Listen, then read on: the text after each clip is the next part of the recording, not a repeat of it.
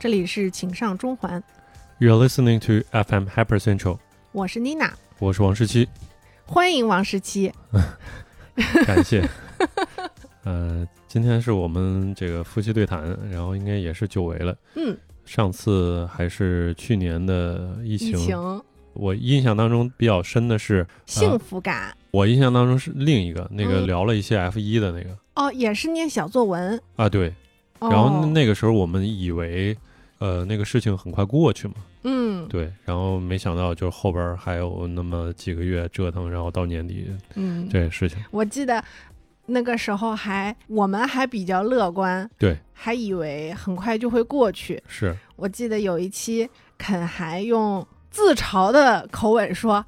越来越糟啦，朋友们，越来越糟啦。”嗯，啊 然后就真的越来越糟了。对。嗯，然后到去年年底，我们就准备停更一段时间的时候，嗯，你我然后肯录了一期节目，对吧？是吗？是啊，哦，对，那个也是念小作文，然后加上我们总结了一下这个年终盘点，哦，对，，九十九期嘛。嗯那个时候其实是好像还在那个呃一阳的时候，估计是一阳刚过去没多久，哦，然后结果现在我也不知道现在算是算是阳嘛，也不知道，你因为可能是流感吧，对，今年的年底的有流感，有这个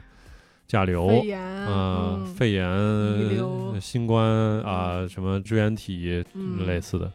一堆，反正也是赶上了。嗯所以这几天拿这个当托词，然后没有录音。 其实嗯我实际没有录音的时间已经一个月了吧，啊，差不多这么久了吗？有了。上次好像还是那个哦双十 一吧，我们之现前在消双十二消也耗库存，双十二已经都过了啊。哦，对对对对，是啊，嗯，所以这期呢有主题吗？有啊。有吗？为什么你不想录音呢？呃，不想录音，因为是多方面的原因。我觉得嗯这个身体一方面，然后嗯情绪也是一方面，对吧？就是嗯，呃，从去年到今年，一直会困惑于呃心理情绪的一些问题。嗯呃然后就我觉得，其实从去年底解封，然后到今年初，其实会有一个心态的变化，就是你会觉得哇，我终于自由了，然后我就嗯一定要发疯的玩儿。嗯还记得我们，我记得四月份还是三月份，我们三四月份好像每个周末都尽量都是在外边过，然后去嗯了很多西南从来没有去过的城市，贵州啊，这个贵阳啊，嗯，对，然后阳朔啊，嗯，啊，包括也去了大理，对，嗯所以那段时间其实就是因为有点报复性的这种这种旅游，然后而嗯且其实，在五月份的时候，包括清明那个时候，好像整个这个社交网络的画风也是。大家都是那种报复性的消费，报复性嗯的去旅游，然后嗯去什么淄博吃烧烤什么哦类似的，，对对，其实到现在已经没有这个感觉了。包括我们其实也有一段时间没有出去旅游了，倒是。嗯是的，在年终的这一段时间，其实也是在寻求各种办法解决自己的情绪的问题。然后我们之前做节目的时候，因为请过刘姐，然后所以我嗯对心理咨询也有过一些了解。嗯反正我今年是做了五次的心理咨询，当然不是找的刘姐。之前我们那期节目里边也介绍过，就是嗯尽量不要找自己认识的人嘛。嗯我也是通过某个平台，这个平台嗯其实也是因为得益于那个日坛公园，之前李叔找简单心理的那个创始人聊过一期，所以才知道有这样一个平台。嗯所以我后来就是也是通过这个约了网上的咨询师，然后去线下的去聊聊过几次嘛。嗯后来其实会遇到一些问题，就是我就感觉我在跟他聊的时候，我说嗯我这个钱 花了，然后聊了是聊了，那嗯，节目你说就是这一期节目不就也出来了吗？嗯 最大问题就是到到第五次去去咨询的时候，就是属于已经属于没话找话了，硬就是硬你已经不想表达了，我那个时候是非常非常不想表达，不想表达的情绪跟现在我不想录播客也很像，以及去年年底的时候也想过为什么自己其实不太愿意表达了。嗯呃，因为最近其实我还在我们的微博上跟大家有过互动过，然后嗯最早提了一个问题，就是大家有没有发现自己越长大越不愿意表达了？嗯其实我发现很多人的想法跟我类似，可能就是越来越不愿意在公众场合去表达了。其实我发现，就是在某个公共的舆论场，在某段时间里边儿，嗯经常会有很多激烈的观点的碰撞，以及甚至上升到人身攻击。嗯就那段时间其实是非常痛苦，就是因为发现它变成了一种非常可怕的一种程度，就是大家都在找敌人，可能也想找盟友，但是更多的时候是都是潜在敌人，嗯人人和人人开战这种情况，其实跟那个政治之前有一个我听一个政治老师就是说。之前的古代有一个人的观点，就是说最原始的状态可能就是这样的，就是人人和人人开战的这种状态，其实是非常可怕的，这是没有秩就序是嘛。在在上古社会的时候，对，，就是或者说是，当然这个其实是想象的当中的。呃嗯正常来说，你都是会有一个秩序在的，有一个统治者或者有一个类似于政府或者一个酋长的这样的存在的。但是如果说在一个还没有产生秩序的情况下，有可能它就是这种人人和人人开战的这种情况。所以嗯那段时间其实还是就会逼得你更更痛苦。包括我也对吧，被社交媒体也禁言啦，也封个号啊什么之类的。嗯对，这种都是可能会带来一些影响。当然，现在我更觉得，我整个今年的一个特别不好的那个东西，都可能是来自于去年的各种疫情管控措施，然后嗯包括今天，呃，倪姐给我发了一个通知，是说我们的一个啊，小区这个入口啊啊，其中的一个入口只出不进了，是只出不进还是只进不出啊？只出不进，只出不进是吧？嗯反正就是这个话术都很像， 就应应什么进进什么，我就啊这些一下子就是产生了某种应激的情绪，对吧？然后包括最近我又戴上口罩了，因为我嗯怕把什么流感病毒传染给别人，嗯所以也戴上了口罩。就是这种种的迹象都会让我联想到很多不好的东西，所以嗯，现在也不知道自己是一个什么样的情况。那我听下来感觉好像都或多或少的和这三年的疫情有一些关系，是啊，听现上在去还好是像后时是代，对这个叫什么应激创伤综合症，嗯创伤应激综合症，那 PTSD 嘛。嗯，然后它 PTSD 其实就是我最近看到有个概念，还有一个就是更复杂的 PTSD，它是嗯那种、呃，就是 PTSD 是会反应特别强烈的，嗯呃就无论是你，比如说你看那个，我们最近又重新看了一遍电影《敦刻尔克》，然后嗯其中有一个角色，他就是因为受到这个潜艇潜艇的的攻击，对，然后嗯他就会在那当时就会特别害怕，然后整个人状态就不是自己，嗯，就是反应特别强烈。嗯，然后包括有些 PTSD 的那些病患，他可能在听到类似的枪响啊或者什么这种剧嗯烈的时候，后就会马上剧烈的发病。嗯但是还有一个概念是更复杂的，或者更可能弱化版嘛，它不会反应那么强烈，嗯，但是是它会持续很久，然后包括它会让你在这种情绪当中会产生，比如说自厌，嗯就觉得自己呃什么都不是，我的存在没有任何价值，嗯可能也会存在跟。周围的人处理不好一些关系，嗯这种，然后我可能觉得这种是有点像我现在遇到了一些情况，嗯，嗯，对，我也是看到相关的一些课题，比如说从战场上回来的士兵，嗯，他可能过了十年、二十年，他的呃情绪，就是他身边的人可能会觉得他性情大变，哦，嗯哦嗯但是你也不能说他就是变成了一个发疯的人，嗯他可能只是在遇到某一些特定的情况的时候，就是突然会变得很暴躁，嗯嗯，然后也包括你说的像出现这种自我的厌恶这种。嗯呃，常人可能不太能理解的某种情绪，嗯嗯，就嗯也是长期的创伤嘛。嗯，所以其实这期我们主要想聊到的一个关键词是自救，嗯因为我听上期倪姐和小芳老师还有。佳明去聊的时候，小芳老师还提过“自救”这个关键词。一其实嗯这个词，我跟他是没有聊过的，但是好像我们不约而同会做产这生样的对，事情产生这样的就会产生这样的想法，以及采取某种措施去进行自救。嗯对，因为当你陷入到一某种那种情绪当中的时候，你可能真的就是就跟一些病人很像，就是你、嗯你没有工作的能力，你没有，甚至有时候没有办法正常的思考一些事情，嗯所以你也会想，就是不是我有些办法去帮助我自己？可能现代人都或多或少的都要找一些办法去，当你陷入到那种困境当中去进行自救。因为最近我跟你姐昨天还在看一个奶飞上的纪录片儿，嗯师徒词的治疗法，就是呃一个演员，那个演员其实很有名嘛，他演过很多搞笑片儿，也演过那个《华尔街之狼》，就是有点胖胖那个男生，嗯然后他拍的这关于他和他的心理咨询师的一些解决办法。看的时候，其实我就会产生个想法，就是说，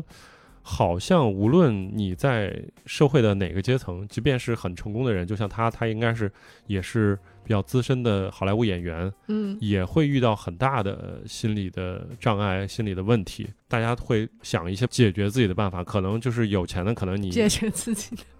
对啊，解决自己的这个问题，然后想到一些解决的方法，对吧？就是有嗯钱的可能就是找一些贵的心理咨询师，然后我这这个可确能实好，对吧？对我找的就是就是 相从对从业平可价能一没点没多少年的，不然也确嗯实的负担不起，然后负担了五五次 也就也就耗尽了，对对彼再此耗尽了。不行了，就是不是资金上也支持不了了，咱嗯咱家这个资金状况也支撑不了了，嗯，对，其实关于这个情绪问题相关的这个话题，我从还蛮早就一直记进了小本本里边。嗯让我回想一下，就是有一个题外话，嗯这其实是咱们俩第一次，我印象中第一次只有我和你这样对谈的时候是，其实是聊幸福感。嗯当时你跟我说我可以和你录一期的时候，我其实心里特别紧张，我觉得我做不来这个事情。嗯但是我其实挺意外的，就是咱们那期节目上了之后，大家的反响好像还不错。我们提到了很多，就是我们自己可以感受幸福的方式，或者是我们做了哪些努力去做一些能让自己感到幸福的小事。嗯然后大家好像对这个话题还还蛮吃的，就是嗯就反馈还挺好。我会意识到大家其实是有这个需求。嗯包括其实，在更早之前，我身边还有挺多，呃，就是身患抑郁症的同学和朋友，嗯也有同学就是，嗯，因为这个问题，他选择结束了自己的生命。嗯啊，不行，我要先 控制一下。嗯，哎呀，我就是每次提到他都不太行。嗯然后其实从高中开始，嗯，班上就是会有一个女生，她的行为举止比较异常，嗯，就会导致同学们不太愿意跟她多接触，是，因为就是会说一些奇怪的话，做一些奇怪的事情。她就是没有朋友，嗯后来到高二的时候，因为它会严重的影响同学们的学习和我们寝室的生活，那我们后来就是讨论了一下，觉得说我们应该把这个事情反映给老师，然后让老师反映给他的呃家长。所以高二的时候他就退学了。那我们得知到的情况呢，就是他确实患上了某种疾病，然后他的父母带他去看病了。但是那个时候我们就是很很幼稚，嗯，我们会觉得说他应该是得了什么精神疾病，但我们也没有太多的去反思什么，因为就是他不太正常嘛，那我们就会疏远。在当时的我们看起来是比较合理的一个小孩子都会怎么说？社交放逐一些跟自己不一样的人，对，嗯是的。但是万幸的是什么？我我觉得我们当时是没有太存在，呃，霸凌的行为，就是我欺负你啊，怎么样的。嗯嗯，但是我现在再去反思，其实我们我们的冷漠也也是算某一种种程度的霸凌，是的。对，等到了大学的时候，得知我们的另一个高中同学，他在升上大学之后不久，就选择了自杀。彼时我们是以为他是被他的寝室同学遭到了严重的霸凌，不堪承受，所以决定结束自己的生命。但是当我们在稍稍了解多一点之后，那个时候这个单词进入到了我的知识领域当中，就是我们得知他患上了抑郁症。嗯但是抑郁症究竟是什么，我们也是不知道的。嗯然后在随着大学的生活当中，又出现了另外一位，就是当时我们已经明确的知道他就是一位抑郁症患者的这样的一个大学同学，然后我们再去和他的接触的过程当中，会慢慢的积累对抑郁症多一些的医学上的概念，包括后来在呃学习到了一些相关的知识，比如说他。现在究竟人类为什么会患上这个疾病？它到底是，呃，某种神秘的病毒导致的，还是说真的是情绪累积？其实也没有一个特别完整的科学的定论，嗯，但是我们会知道他的情绪问题并不是他能够控制的，嗯也不是说你去劝解他什么，啊，哎，大家都过得很苦呀，怎么怎么样，就是，嗯，你好像除了陪伴和听他倾诉，并没有太多可以，我会觉得没有太多可以为他做的事情。嗯然后我们会了解到，就是呃，可能很多有这种抑郁情绪以及抑郁症。当然，这里我们其实抑郁情绪和抑郁症还是两个不同的概念嘛。但是可能他在进入到某种黑暗领域的时候，可能他的表现是差不太多的。嗯，其实更多的时候只能靠他们去自救。也得求助于外界，比如说像抑郁症的话，那现在是有有效的药物去控制，对吧？啊、是，就是说回抑郁情绪的话，其实我们普通人，因为大家如果生活了这么多年，可能或多或少都会有过一段时间，你会发现自己很难提起任何精神去对做任何事情，然后以及周围人就怎么样，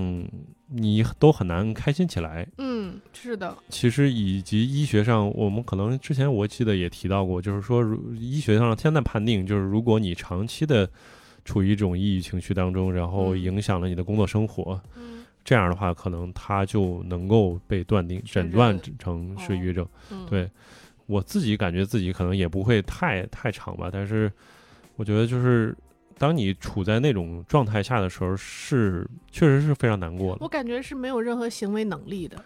对，其实就很难做任何事情也。是的，是，刚才你得聊到一点，也是我最近其实挺关注的一点，就是嗯我们之前会关注的是嗯幸福的那些闪光点，嗯我现在反而会觉得这个其实是挺挺长期的一个事情，就是幸嗯福你，你得是这段儿时间才觉得是有一种就幸福持续一段儿时间，嗯但是我到今年，我觉得我更关注的是能不能像某种针剂，你扎进去立即给我起效，嗯这个是是今年我特别特别在意的。嗯当然，其实因为之前某某期节目可能也聊到过嘛，就是像健身，我就发现它是能够管用的，是嗯真实的能够管用的。嗯嗯，当然这也是有一定的先决条件，可能你需要锻炼一段时间，或者是你需要有坚持下去，嗯对吧？你能够真切的感受到有一些激素在起作用的时候，嗯可能才会起到这个效果。嗯以及我觉得喝酒也是，就是及时的会能够就是晚点它儿用确实的分泌了某种物质，对。嗯虽然这个真的是怎么说，这个这个东西都是一个致癌物，对吧？对，对，然后它就是非常非常不利于健康。但是我在我没有什么办法的时候，我我可能就是不得已还是求助这个，因为确实很快的起作用。那次我在那个微博里边儿还提到过，就是当天气好的时候嗯去散个步真的是非常管用。嗯，对，但因为是紫外线应该也会激发你体内的那个多巴胺的分泌吧，会有可一些能帮助吧可能是，然后以及你在走路的过程中是有一些真实的这个反馈的，无论是周围的场景，然后有一些景色，然后包括天气以及吹过来的风，它给嗯你的温度，给你肢体的这种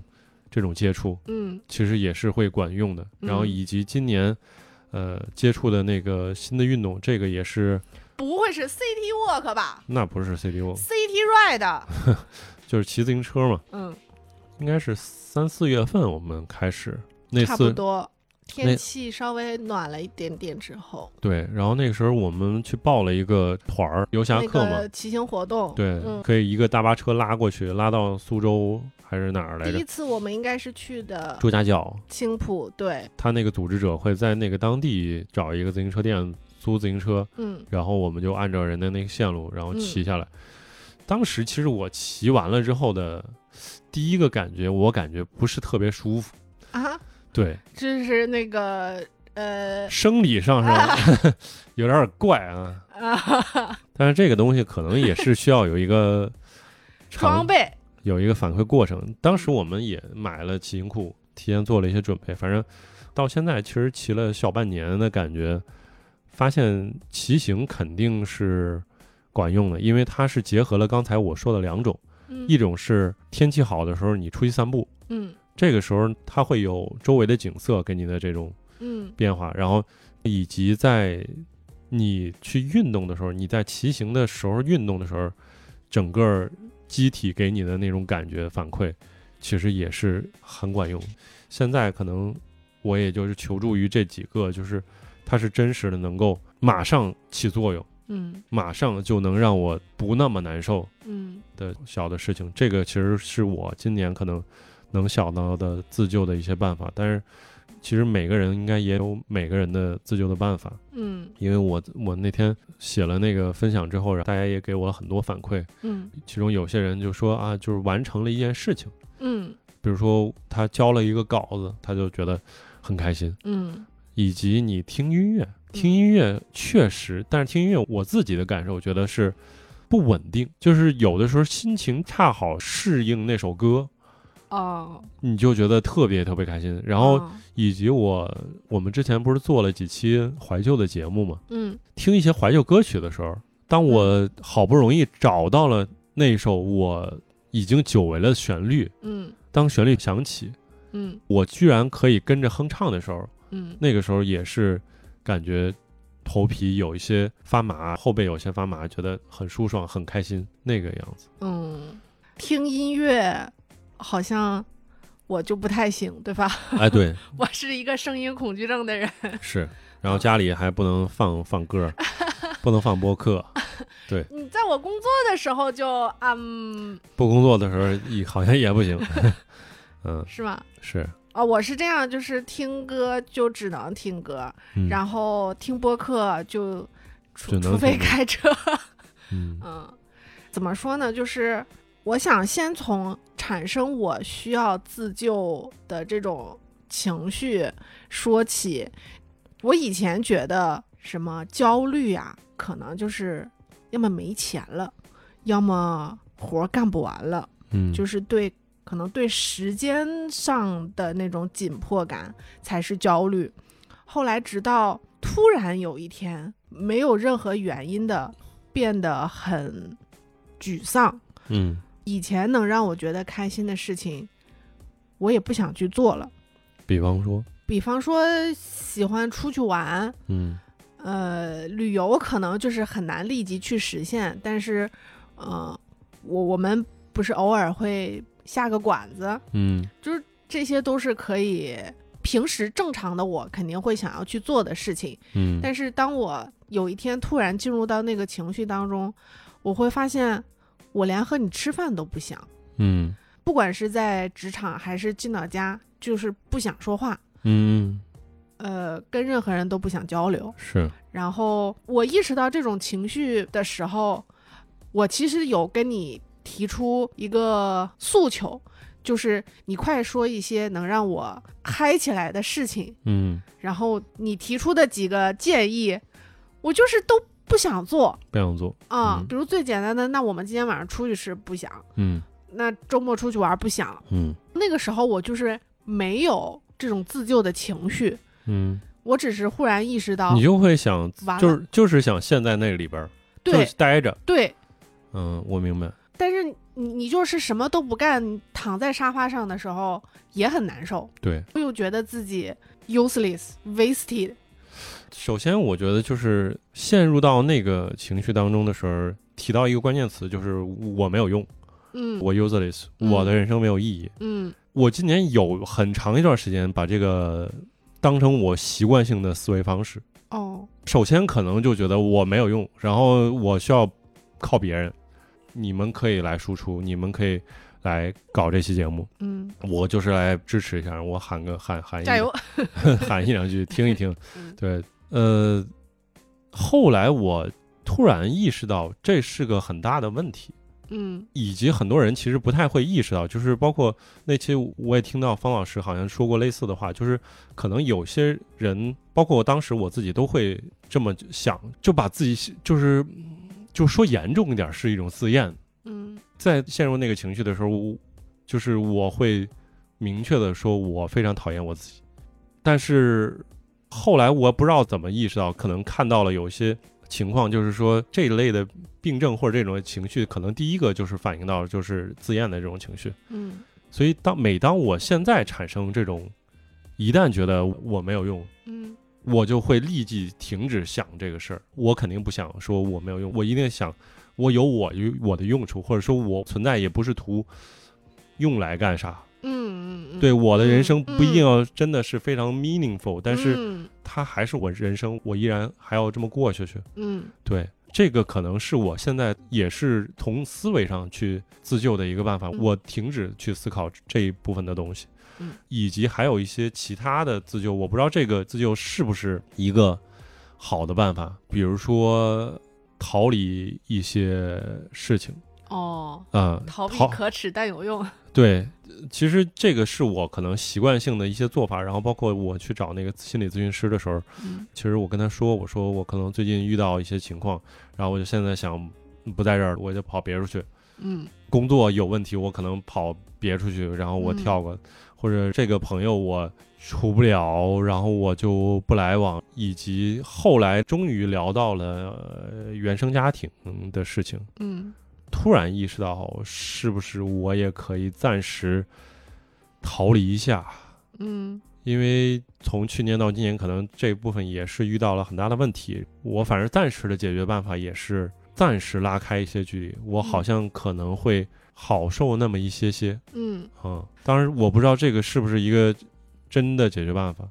嗯，我和老王一直在探讨的一个方向就是逃避到底能不能解决问题，但是其实这个问题它是有很多的问题，嗯来组成的，就是嗯它可能能解决一部分，它或许解决不了全部，嗯但是它如果说能够从情绪上来拯救你，那我觉得这个行为本身它也是不是可耻的一件事情。嗯，因为有个知名的呃心理博主，然后他说说，当你判断有一段这个情感，呃，无论是跟父母也好，跟自己的亲密的爱人也好，然后如果你判断它是个有毒的情感的话，嗯，他就建议是立即切断。哦，对，如果说比如说像那种啊、有些很夸张的，就是像比如我们看那个电视剧里边儿嗯有一个女生来上海打拼，嗯，然后他的妈一直看不上他，但是一直要跟他要钱，嗯去供养他弟弟，然后嗯伏地嗯魔嗯这种嗯典嗯典型的这种嗯可能类似的这种情况，就建议是对我自己的又是完完全另外一套，但是只能所看以吧，我会倾向于嗯去判断这段关系出现问题，它究竟是好这么说好像也不太对，就是说谁的它问到底题是别别人的问题还是你自己的问题？对呀、有的时候你就会身都处，其中但是有的时候你陷在那个情绪里边儿，你都会觉得是啊我是我的问问题嗯，内归因对，很可怕，是对啊，所以说就惯性思维有两个我，我觉得是我要摆脱了，一个就是我没有用，嗯，另外一个就是内归因，都怪我，都是我的问题嗯啊、这个其实如果你老习惯性的去这样去思考的话，其实会越来越难受的。有的时候你还不如说都是别别人的人的 问问题，题，对我挺好的，但是也可以，对吧？ 你不是说所有的时候都是这样想，但是嗯有的时候你不妨这么想，可能还还管着用，是这样。对，但是我我时常又会觉得说，我会倾向于认为你不可能一直逃跑，嗯而且在处理人际关系这件事情上也好，或者是在处理情绪这件事情也好，就是你可能很难说遇到问题我就换，遇到问题我就换，嗯跟这个不行我我就下一个，下一个再不行再下一个。嗯当海王，当然如果你有能力的话，对吧？嗯但是像你刚刚提到的说，如果跟父母，我们这一代人在跟父母相处发生一些情况的时候，你也逃不掉，你也改变不了。有一个笑话不是说这个六零后父母跟八零九零后的子女之间的关系就是。父母一直期待儿女感恩，嗯，儿女一直期待父父母母道道歉。 呃，哎是的，嗯这是我最近正好在看《从零开始的女性主义》这本嗯书，它会提到一些为什么我们在和父母相处会出现问题的一些原因。我们的父母成长的那一代，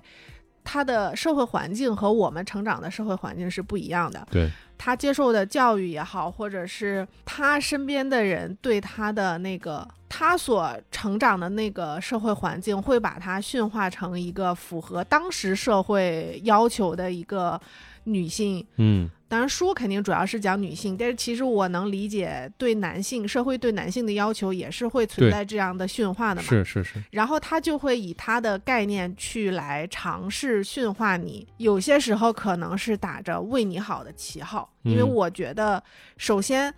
我们可能很多父母一代人，他会有一个不能叫观点，就是他潜意识里会觉得你是我的孩子，嗯，你是我的作品，我的一部分， 嗯，对你也是我的一部分。就是如果你不好，就是我的问题，嗯内归因，嗯哼所以我不能让你不好。嗯因为要为你好，所以去把你驯化成符合我的社会的要求，但是它可能会导致你不符合你所处的那个社会的要求，那这个割裂就是会让你一方面不满于社会，一方面不满于父母。嗯嗯，所以说这个问题它肯定是普遍存在的，它也不是一两个家庭会存在这样的问题。我觉得它也不是一个说，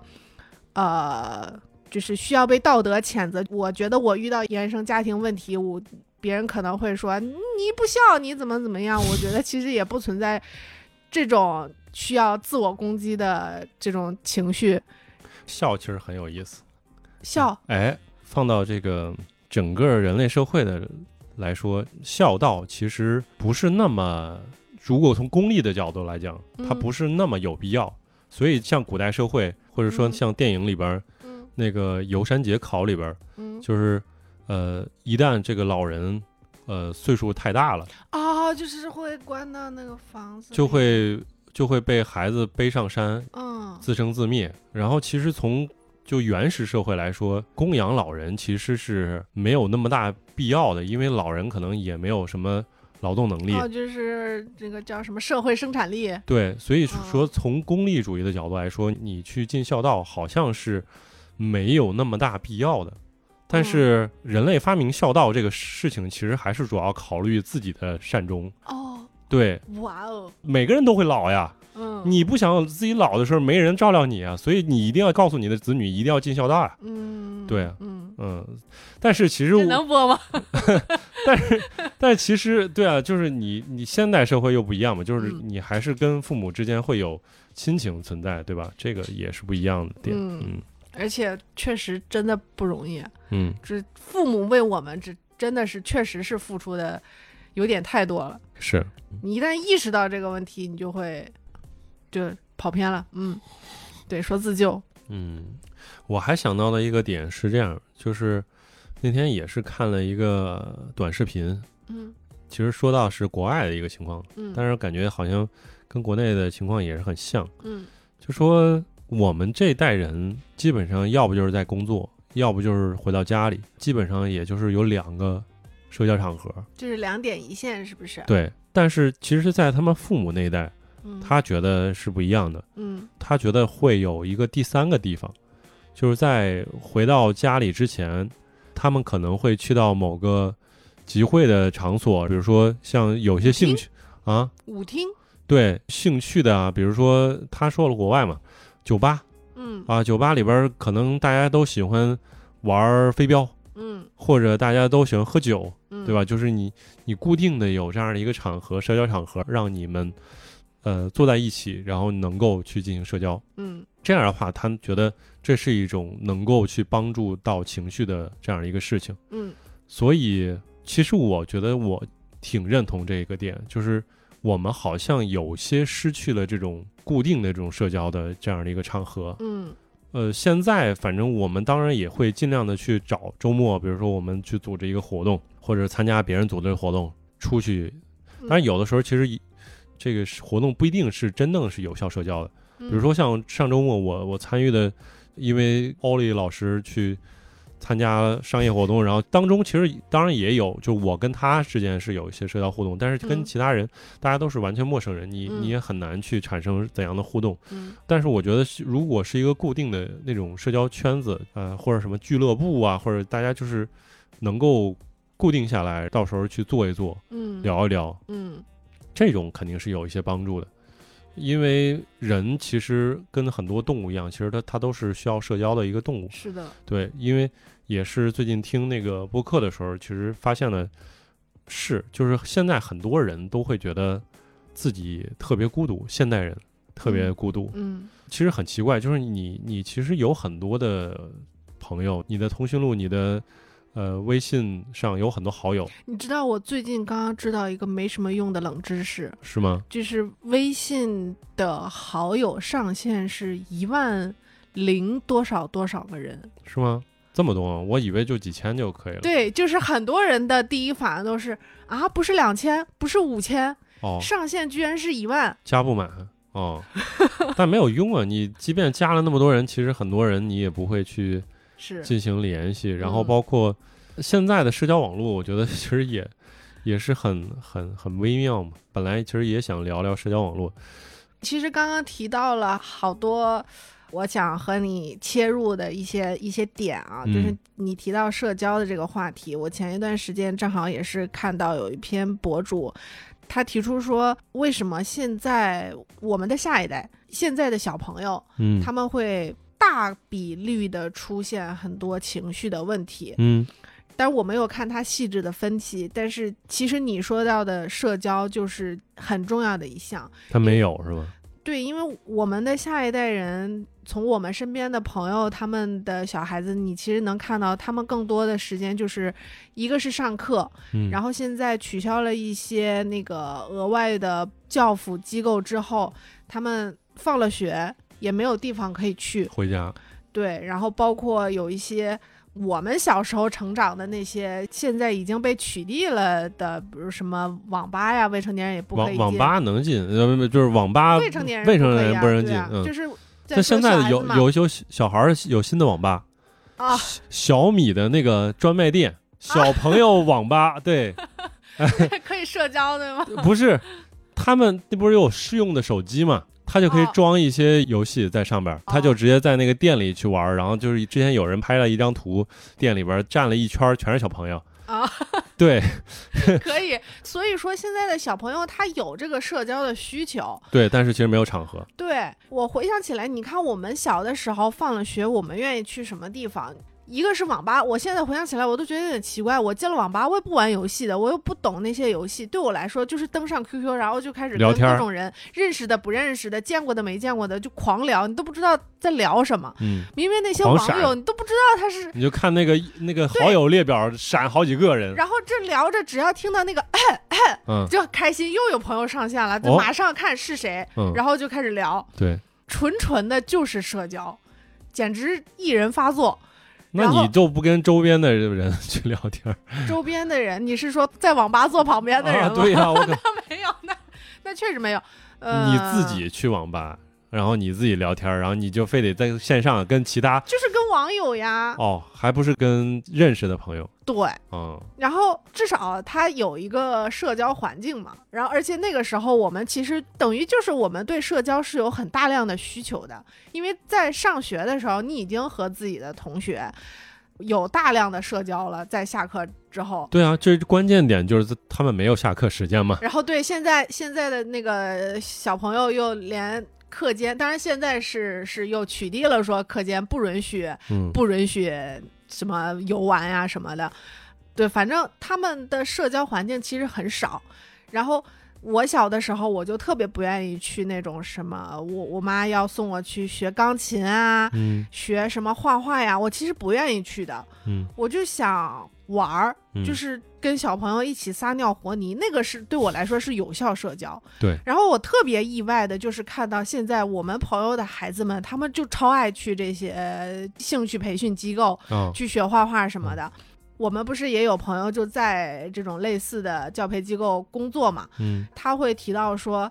这是小朋友现在，呃，当然可能有点夸张了，就是唯一的社交场所。嗯，对他们来说，来这里上课就是来这里玩儿，玩儿，终于可以见到活的其真他的真朋友小朋友，嗯对，就可以一起打打闹闹的这样的环境。嗯回到家里，因为现在父母也都可能要工作，像我们一样打工人，甚至要工作到很晚很晚。嗯，他们在家就是对着 iPad 玩一些不能联网的游戏，嗯跟爷爷奶奶社交。 你刚刚提到这个，我就回想起来，因为缺乏社交，所以可能也会更容易导致一些情绪上比较无处发泄的这种情况。哦，从这个点上，其实我也明白了，我可能也是跟上班环境有关系。我们嗯有 可能就是呃当大家然都也工作对吧？对，是大家的工作都是基于线上，现在嗯也是因为疫情。以往我们的那种一些分享会啊，还是会线下去搞一搞，嗯定个会议室，大家坐在一起，嗯聊个天儿，分享一下。现在因为疫情之后，大家这个所有的这种事情、会议，全从线下转线上，嗯大家都是坐在自己的原座位，拿个耳机，然后嗯开线上会议。嗯，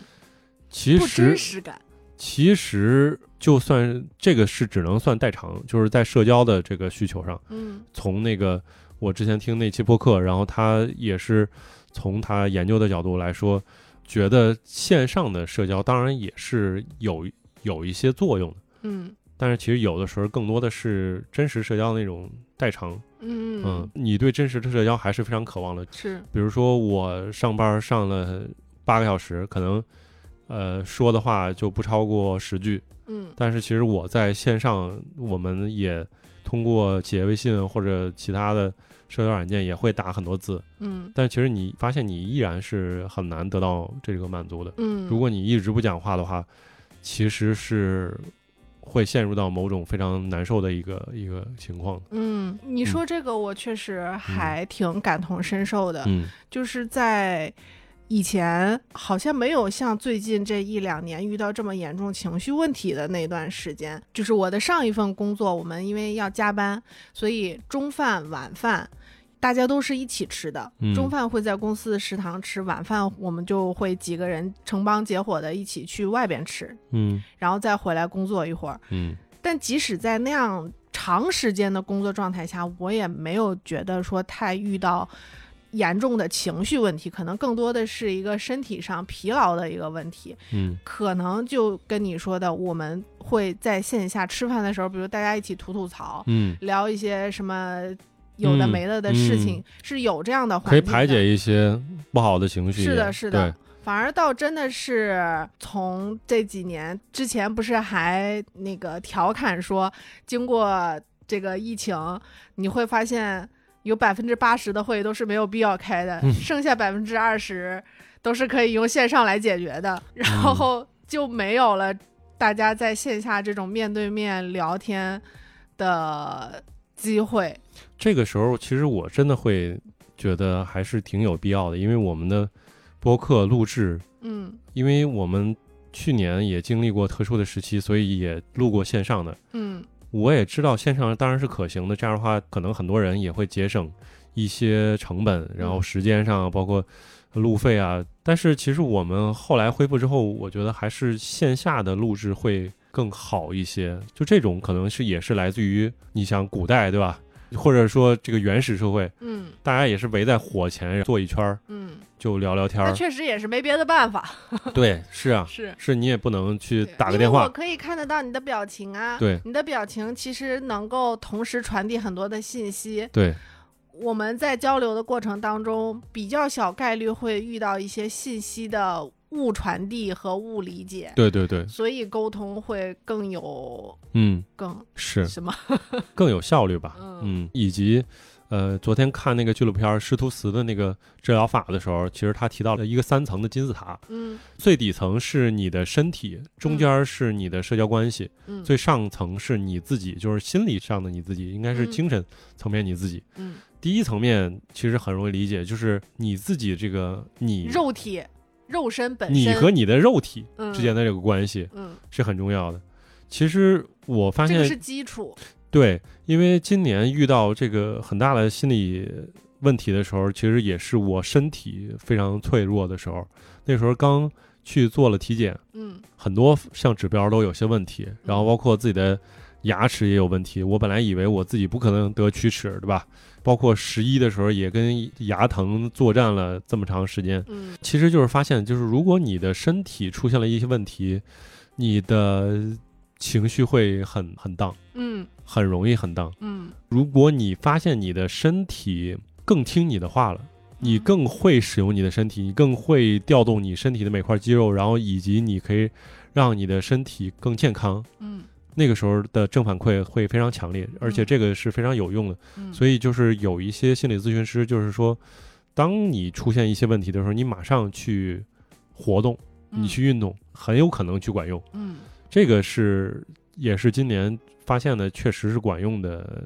一个情况，就是运动啊，然后包括你出去，你走户外啊，对吧？你你跟自然去接触，这个总是能够治愈你你的一些问题的。嗯然后第二个就是刚才说回来，还是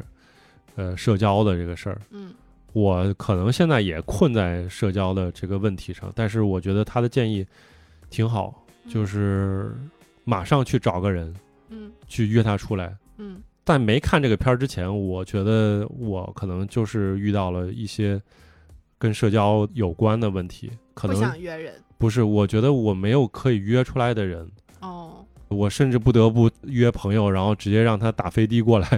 陪我过了个周末。嗯这个对我来说帮助非常非常大，嗯就是我一定要见到一个我愿意跟他去分享、跟他聊天的人，嗯这个是能够治愈我的。但是我没有想到最后那一层，就是我跟我自己怎么相处。我嗯现在只能相处的一个方式就是我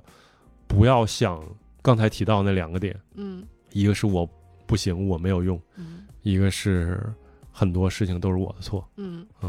现在可能就是这样。嗯，嗯，或许等我们把这个纪录片看完，因为我们看了大半嘛，对要吧？看一半儿没看、嗯没看完，应该看看完再录 呢。呃， 嗯，是，对，也许我们就能够找到与自己相处的那个，就是在金字塔顶端的那个办法。哦，对他那个纪录片在开始的时候还提到了一个办法，哦，提到两个办法，嗯一个是画小卡片儿，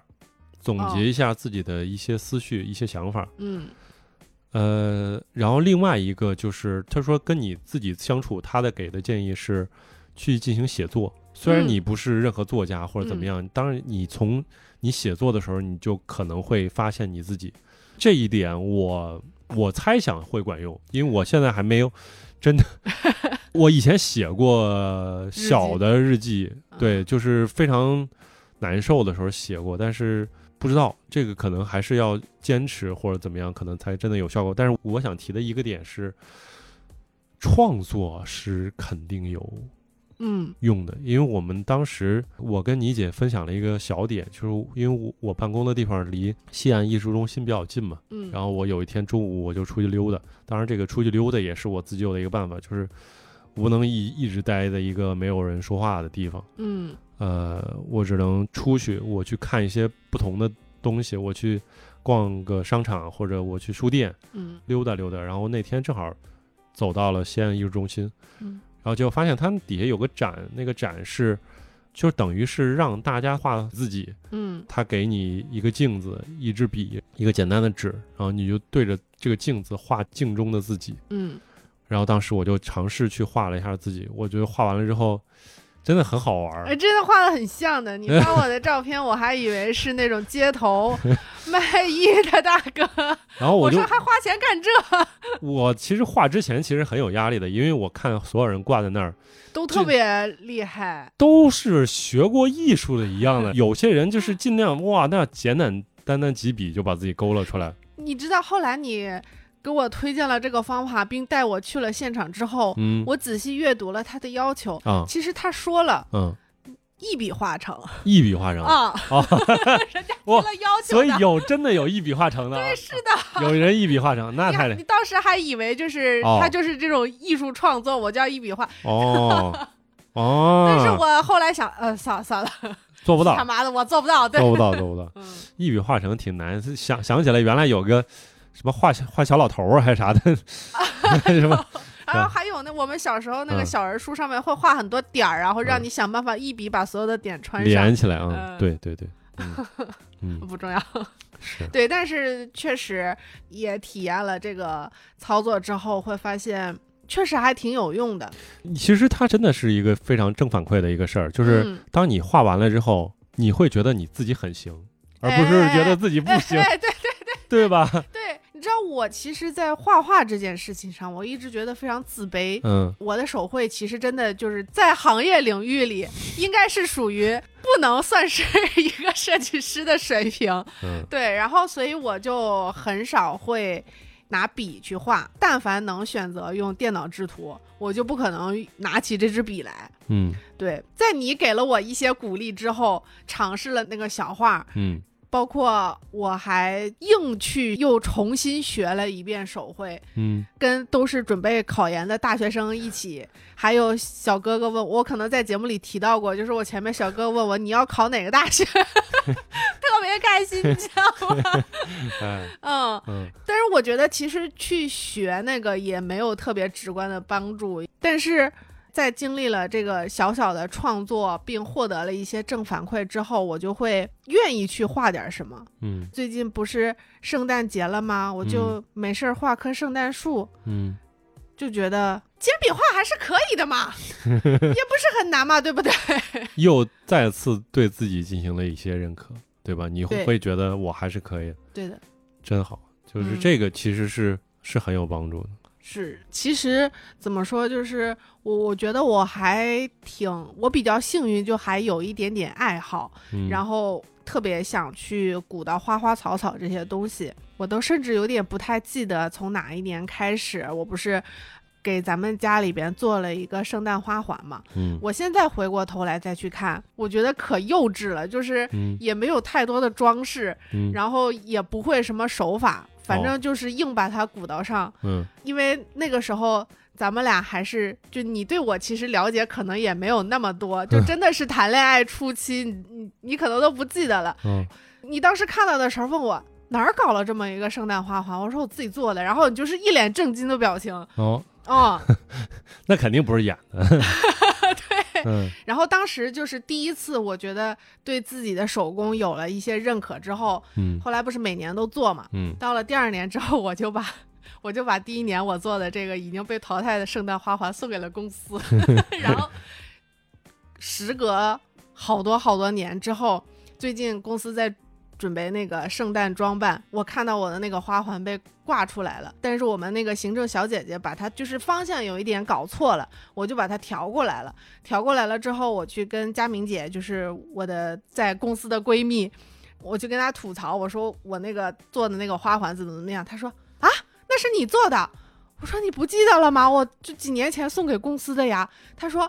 前两天前说前台小姐姐，她把那个花环拿出来的时候，我还琢磨了一下，这我什么时候买这么好看的花环？哎呀，超开心，你知道吗？就是就是 对，就是自己创造出来的这个东西获得一点点的认可，就对嗯嗯很开心。我其实是想说什么，就是这几年不是每年到圣诞节的时候都会做一点，呃，如果可以的话就 卖出去一些补贴家用。然后今年其实就是突然有点不太想做了，嗯一方面是确实耗时有点太久了，然后另外一方面会觉得说，哎，我好像不太需要通过这种方式获得某种认可了。嗯就是我想让别人认可，所以我每年都要花很多的时间去啊做这个事情。嗯到今年，就是突然觉得我不需要了嗯，啊，是明这白种感觉。好像跟我做情商中环有点像，嗯，很哎很很奇怪有，可能哦，就是我可能还会做这样的事情，嗯但是想做就做，不想做就不做了。嗯中间有一两年的时间，我会有一点惯性的压力，就是，哎呀，又到了这个时候，嗯我又得买很多的东西，我又要花很多很多的时间去做，嗯我甚至还有一点希望，就是如果说能卖掉一些的话，我可能还能。当然也是因为这个收益有点太微薄了， 我我愿意再去花很多的时那间。你感觉 在这你你世界说的这上句话是不是跟这个播客是每句话都对应上了？每到你觉这个得时是候，就是，每到这个时候又要做这样的事情，嗯又要花很多精力，但是其实它没有什么收益，对，嗯，所以嗯如果你说对应的话，我觉得也可以认为是对应的，因为你在做完这件事情，首先你完成了这个作品，如果你自己对它是满意的，就最好。其次，它带给你的附加的情绪价值是有的，你可能做它的初衷并不是想，一定是为了要获得某种认可，但是我它我为肯定你是带来了我肯定是需要这个这个东西的，但是其实哦它那我很、们可能出发点会不太一对，样但是其实很难很难获得，就是我我想要的那种认可。山呼海啸般。嗨， 那那真的是很难，所以我也在考虑说这个事情，就是因为我感觉其实像我在做这个播客之前，我还是会经常会约朋友，我们可能会经常约朋友来家里坐一坐，嗯，聊聊天儿，嗯没有任何功利的想法，也不是说非得图个啥，大家就是聚在一起乐呵乐呵，嗯挺好。嗯但是我发现好像这几年就开始做播客之后，嗯好像这种机会变得很少了，很稀有了。我也不知道是什么发生了变化，然后以及十八发生了变化。 就十八是一方面对，不起然后也可能也是我我也是一方面吧。对，我觉得其实就是组织社交活动，甚至是很耗费精力的一个事情。那你就是在其他人已经组织好这个，但是最我好呀，现在我我特别希望，就说现在局嗯我组帮你把人约好。不是局组好了，嗯，咱就去就行。哦， 就局组好了，咱就去。 我去了，疯狂社交，社交完了，我满意而归，对吧？啊也不用我收拾对。啊，挺好。就是最好有人录节目，呃，就是对，你作为嘉宾啊，对我过去我，我想说啥我啊说啥，说完了爱剪剪无所谓，我说完了，聊完了，啊，就那当然好。对，赶紧吧，就就朋友但们，是其就哎，你其实嗯说到这个，就是我刚刚有一个话茬，呃，没没有太说完，就是。呃，刚刚咱们不是提到说，平时工作的时候，现在的社交变得越来越少了嘛？对然后我就回想起来，确实就是以前在工作场合能够有比较多良好社交的时候，嗯我们的周末在干什么？嗯，我想想，周末基本上就是躺着，在家躺着，对，嗯做做家务就了不地了，嗯最多咱们俩可能出去吃个饭，嗯一个周末最多见一位远方的朋友，嗯还得是凑巧刚好什么，比如你你来我的片区呀、我我要去你的片区呀、这种就差不多了，对吧？嗯对，后来的一段时间就是大概呃疫情中期的时候，嗯我们这个周末只要有一件事儿要做，嗯基本上就是这个周末没虚度，嗯对吧？对，直到今年，嗯我会意识到我的周末真的就是每个周末都是特种兵。嗯你就拿这个周末来说，健身如果不算的话，纯有社交的这种活动，我们约了四个，嗯等于 一天就两波嗯这种高强度的社交活动。我我其实没有压力的，我不知道你有你会不会有很大的这种行程上的压力，其实没有，就是我现在会怕虚度周末，其实有点矛盾，就有的时候是希望周末能够抽点时间打点游戏，但是处在周末的时候，其实又会觉得，如果在家里的话，就又没有社交了，这一天可能又虚度了，然后以及在家里边可能会变得更心情不好了，嗯，就是因为你一天没出门儿，然后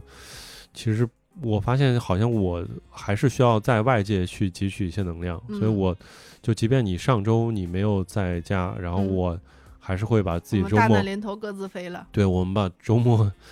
安排起来了，就是我周六去参加了个骑行活动，然后嗯，周日的话也安排了一些事情，反正就自己不能让自己闲着。现在我属于这样的一个情况，嗯但是好像是不是跟平常缺乏社交有关？我觉得是个好问题。平常如果是够的话，嗯，我有的时候会想，我如果我会抽烟是 吧？有个烟友 也还好，哦是有个烟，友可能还好，对吧确？实咱没有，现在就周中就是就是上班啊、嗯，就上班，下班确实是是反正每到周末的时候，当然这个也是我拯救这个职场焦虑的一个方法，就嗯是我希望能够在周一的时候把周末要见的朋友约好，嗯而且我有一个强迫症，就是这这是我的问题，就是一定要把这个事情定下来。我特别怕别人跟我说到时候再说吧，我就会变得很焦虑。嗯。就是这个事情没有确定，我就就就反正就是很焦现虑在的我不知道现在的那个现代人的这个社交礼仪是不是就是要提前一周 把把这个行程约好，不然临时约的话都属于冒犯行为。啊，那我不觉得呀，哎嗯那，我倒不觉得，就是反正如果你临时约我，我肯定不会觉得被冒犯。哎，然但后是你就是没时间。如果哎正好有的话，就很开心呀。嗯只要别人约我，我都开心的。嗯然后我只有在确定这个周末咱们有事儿做的时候，我这一周的工作才能有动力。嗯，就我有一个我会盼头觉嘛，得，对，就是对这个对周末有盼头了。对我的这周末要见朋友啊，要怎么样？嗯想一想，我是觉得这种设定一个目标，或者是给自己定一个盼头，也是某种自救的方式呢。是包括我有的时候就是从一天的那个时间轴来看，最难熬的时间就是下午两点到三点这段时间，嗯又困又该做的事情还没有做完，也看不到头儿，然后离下班的时间又很遥远很遥远。这个时候我也会找一个自救的方式，我就特别需要你。嗯你有没有意识到，就是我会问你今天晚上咱们干点啥？哦，设定一个小的目标点，就比如说你像你跑一个马拉松似的，你每一个弯角你都记住，你就奔这个弯角去。我，嗯对啊，就是哪怕吃饭、看个电影、看个剧，可能其实是挺日常的一件事情，嗯但是我就会跟自己说，我如果不赶紧把这个事情做完，今天晚上就泡汤了，嗯我就不能和老王去看这个电影，我才能静下心来再去工作。嗯，这是你上班效率的一个办法， 拯救老板。呃我是如何给自己抽鞭子对吗？这 其哎实不是自己救老板，对，救老板，然后自己猛灌几几杯咖啡， 啊，对，拯救你们项目 deadline 啊，挺好。 咖啡现在还救得了你吗？呃，救不了，就是我我有点上瘾咖啡的时候，其实是觉得咖啡有点像白天的酒一样。嗯，当时觉得突然有某杯咖啡喝到之后，觉得就浑身上下很舒爽，但是这种感觉已经非常非常久违了，哦，就是现在已经不能像酒一样确定的拯救我，就是酒现在也确定的只有几种，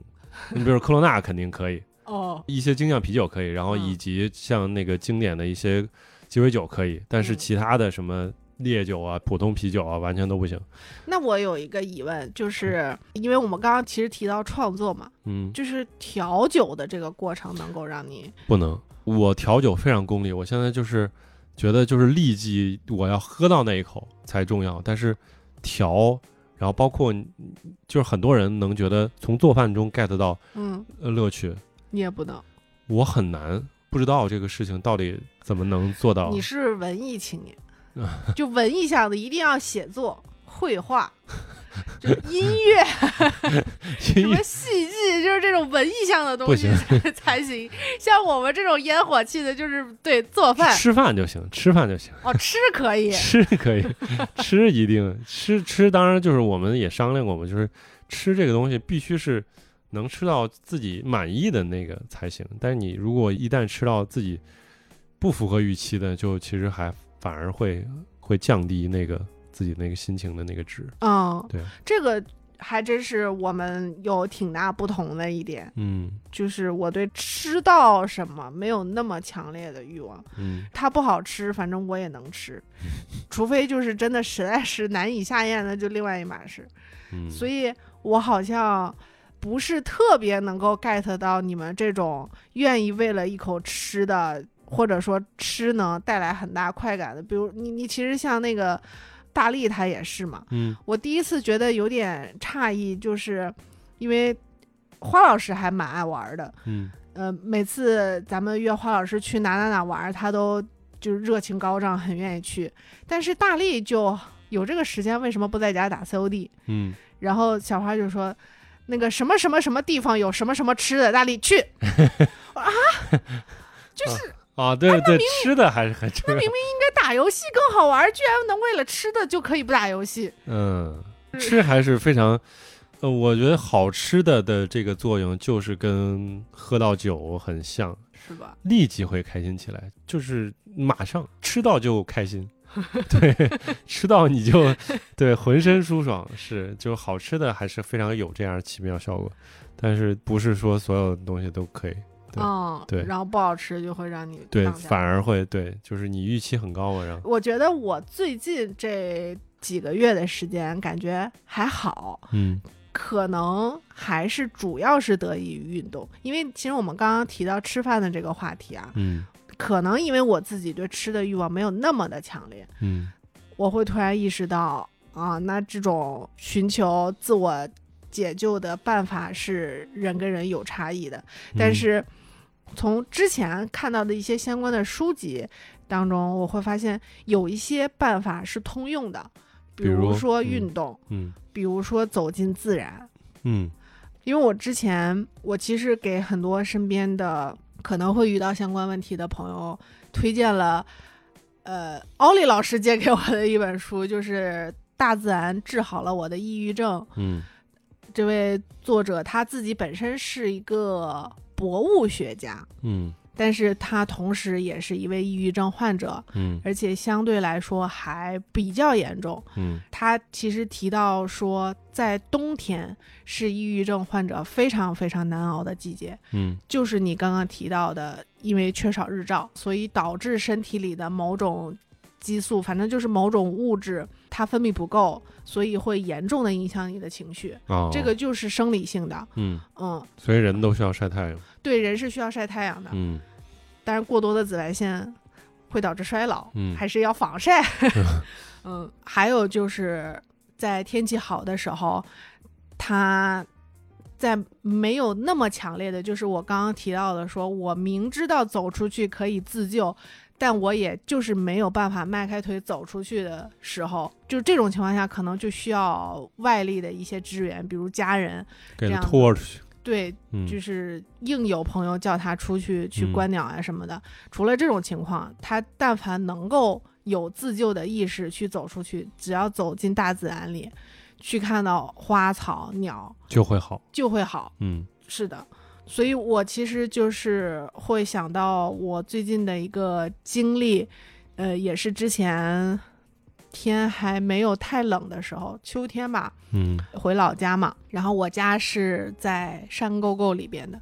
然后我又去陪我爸去山沟沟里的山沟沟里，信号都没太有了的一个地方，去他的朋友家，然后他们在聊天，我就说那我去山里走走，我等于就很危险，说是 你们聊天儿，我去山里走 走。嗯呃，是，但是我爸带我就是嗯说他要他我我那次就专门背了那个登山的装备啊，穿了嗯徒步鞋回家的。我就是要去山里走，所以他才带我去的。嗯我等于就是自己一个人进行了一个比较短的徒步，那天大概走了五公里不到的样子。嗯我就会发现，我也不知道是徒步这件事情本身，嗯，还是说大自然带给我的反馈，还是说接受了日照，我那一天的心情就像颅内高潮，嗯嗯，明白，就是特别特别的开心，就嗯真的是超级开心，嗯也不知道为啥。那个时候其实我我甚至都没有办法跟你分享，因为嗯我没有信号，嗯，我只能就先拍一些照片，在我嗯回来了之后，再发给你，发给朋友也好。就是当时可能也正是因为只有我自己，我不能把心思放在其他人身上，所以嗯我就完全的专注在我自己。呃，身体这件事情上，而且嗯路其实挺难走的，没有没有正常的路，就只有一些啊、呃石头堆，和甚至还要涉溪才能过去的那种嗯比较难走的路，呃，相对有一点危险，非常不提倡哈、 就是一个人单人徒步还去没有信号这种地方，真的非常不提倡。嗯，但是我我老家那边其实还好，就是山下就是就是农村，嗯只是因为基建相对比较落后，没有那个信号塔而已。然后，嗯，就是我每一步都要关注在自己的脚下，嗯，就你导致你在我走路的时候，你有进行思考吗？还是你只是专注于走路本身？基本上只能专注在走路本身上，因为嗯路不好走。这可能是徒步和 city walk 的差别，就是你要去不太好走的地方。我觉得听你那个说法特别像冥想，就是专注于当下，对哦，对你这么一说，对确实，是，就是你不要去想任何其他的事情，其实就专注于你走路，然后嗯专注于周围的环境。嗯其实这种集中精神可能也能带来，就是我这么推测，但是我确实我也想有类似的这种体验，因为这种好像其实也是人可以获得的一种非常高级的一种体验。嗯包括我们看过那个纪录片儿里边儿喜欢攀岩的那些人，嗯，他喜欢必须自己攀，哦，对他要嗯躲开摄制组，嗯他要躲开纪录片儿拍摄那些人，他嗯现在先去攀一遍，嗯，然后他才说我我再这给你表演一遍，。对，我再给你表演一遍。虽然虽然这个山之前都没人登过，然后我之前已经攀过了嗯对，就是可能这个体验对于他本身来说是非常非常重要的。嗯就是我如果是我们一起去徒步，然后可能这是我们两人的一个社交活动。对，但如果这是一个你个人的活动的话，它的体验可能会更独特一些。嗯对，嗯可能会更难得一点。嗯嗯我其实很难说哪一种更好，就是两种都能带给我非常巨大的快乐的体验。但是嗯就是这一次，让我真是有一种感受到了身体里某种物质在分泌的那种感明白觉。嗯嗯，你说到冥想，那确实冥想其实也是一个很好的催眠方法。 对不起， 只有我睡着了没有，这很容易睡着嘛。这个，啊、嗯就对是正好我们也是最近刚刚一起去参加了密外，就是奥利老师他的那个活动嗯颂钵冥想。嗯在此之前，其实我一直觉得冥想它有点玄学，别人只是跟你说冥想就是你想你自己，你不要想别的。嗯我想，我回想起我每次躺床上睡觉的时候，我做不到啊，我就是要想今天发生什么事情啦，明天要干点什么工作，嗯我是个卷逼。然后，对呀、就是很难说只想自己，那我想什么？我没有这个概念。他说想就是你想你，比如说你指尖儿的此刻的感觉，对对对对，就是直到有人真的引导你如何去进行冥嗯想的时候，才发现哦，原来冥想是这样的一个过程。嗯，注重感受嘛，对，就是失眠的朋友可能可以考虑，呃，尝试一下。反正我每次， 对，就是在这种几十人的活动中，我也睡着了。然后之前咱们去听那个就是帮助睡眠的那个节目的时候，嗯也是很快就睡着了，嗯，就可能对你的睡眠有帮助。嗯对但是对睡眠有帮助，其实对人的精神状态也很有帮助呀。对对，所以还是说回那个纪录片儿，它其实也有一些对于身体的一些基本建议，嗯就是能够睡好觉，嗯吃好饭嗯，是吧？以及运动，这就三它个都是在那个金字塔的最底层，对，基础就是的那你一你层这这些你这三个能做好，就是我感觉肯定我这一段时间的情绪问题跟睡不够可能也有关系，一定是有很大关对系的。经常熬夜也有关系。嗯对，所以其实如果能把这三个事儿都做好，就是先把吃饭跟睡觉能做好，其实已经很难得了。嗯，然后另外你能加上一些运动，这个好像可以解决一些我们遇到的这种情绪上问题。嗯，但是我其实是想说，不要把吃饭和睡觉变成压力，因为会有很多就是失眠的朋友，他们对睡觉这件事情上会有非常大的压力。对啊，如果你要设定好说今天我一定要睡够，对，就就会有很压力难。你如嗯果想的话，你就会很难了。是的，所以其实还是嗯像冥想那种，你帮助你不想，其实是非常关键的。嗯，对，嗯，而且我其实理解你的意思，就是我们可能会有一些呃听众也好，身边的朋友也好，他就是意识到可能这段时间情绪并不是很好，那我们也是从其他地方学来的一些呃小方法，就是你今天可以早点睡觉，对不对？嗯，反正有人是听《情深之环》睡觉，也好呀，行，挺好的呀。嗯嗯，哦，你说这个，我其实，在今天整理小作文的时候，我我看到了那个有就是 靠情商中晚睡眠的朋友， 嗯嗯，嗯，那其实本来我们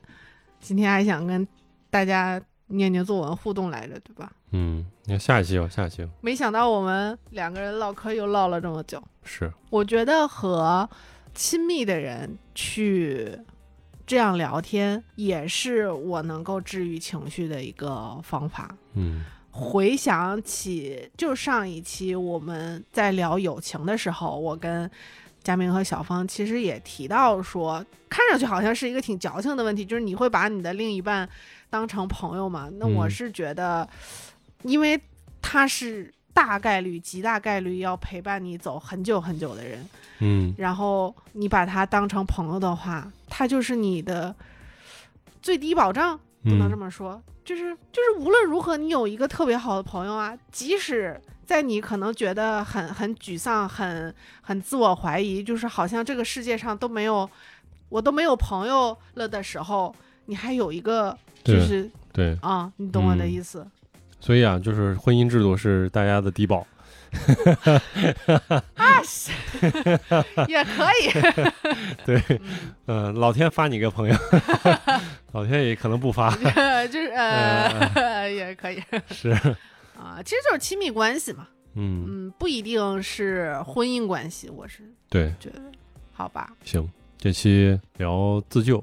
嗯、其实就是可能聊到最近的自己的这个情况，嗯。以及为什么最近不太录节目了，也以及有可能老老哥，对，以及有可能会再放个假，对吧？就是再缓一缓，积攒一些能量，先预告一下，对吧？有可能，然后起码呢，把作文录了，作文有可能你自己 别念了，别别，然后加 Chat GPT 给你念，谢谢你对，然后你再评论一下，啊！我需要 face to face。嗯，嗯行，也欢迎大家在这个评论区聊聊，你有没有遇到过情绪上的问题，以及你是如何去自救的。嗯嗯哦，前段时间转了一篇公众号，那个嗯公众号文章它没有任何内容，它列举了全国的官方的心理咨询机构的联系方式，嗯然后那篇文章的标题就是一定要无数次的自救。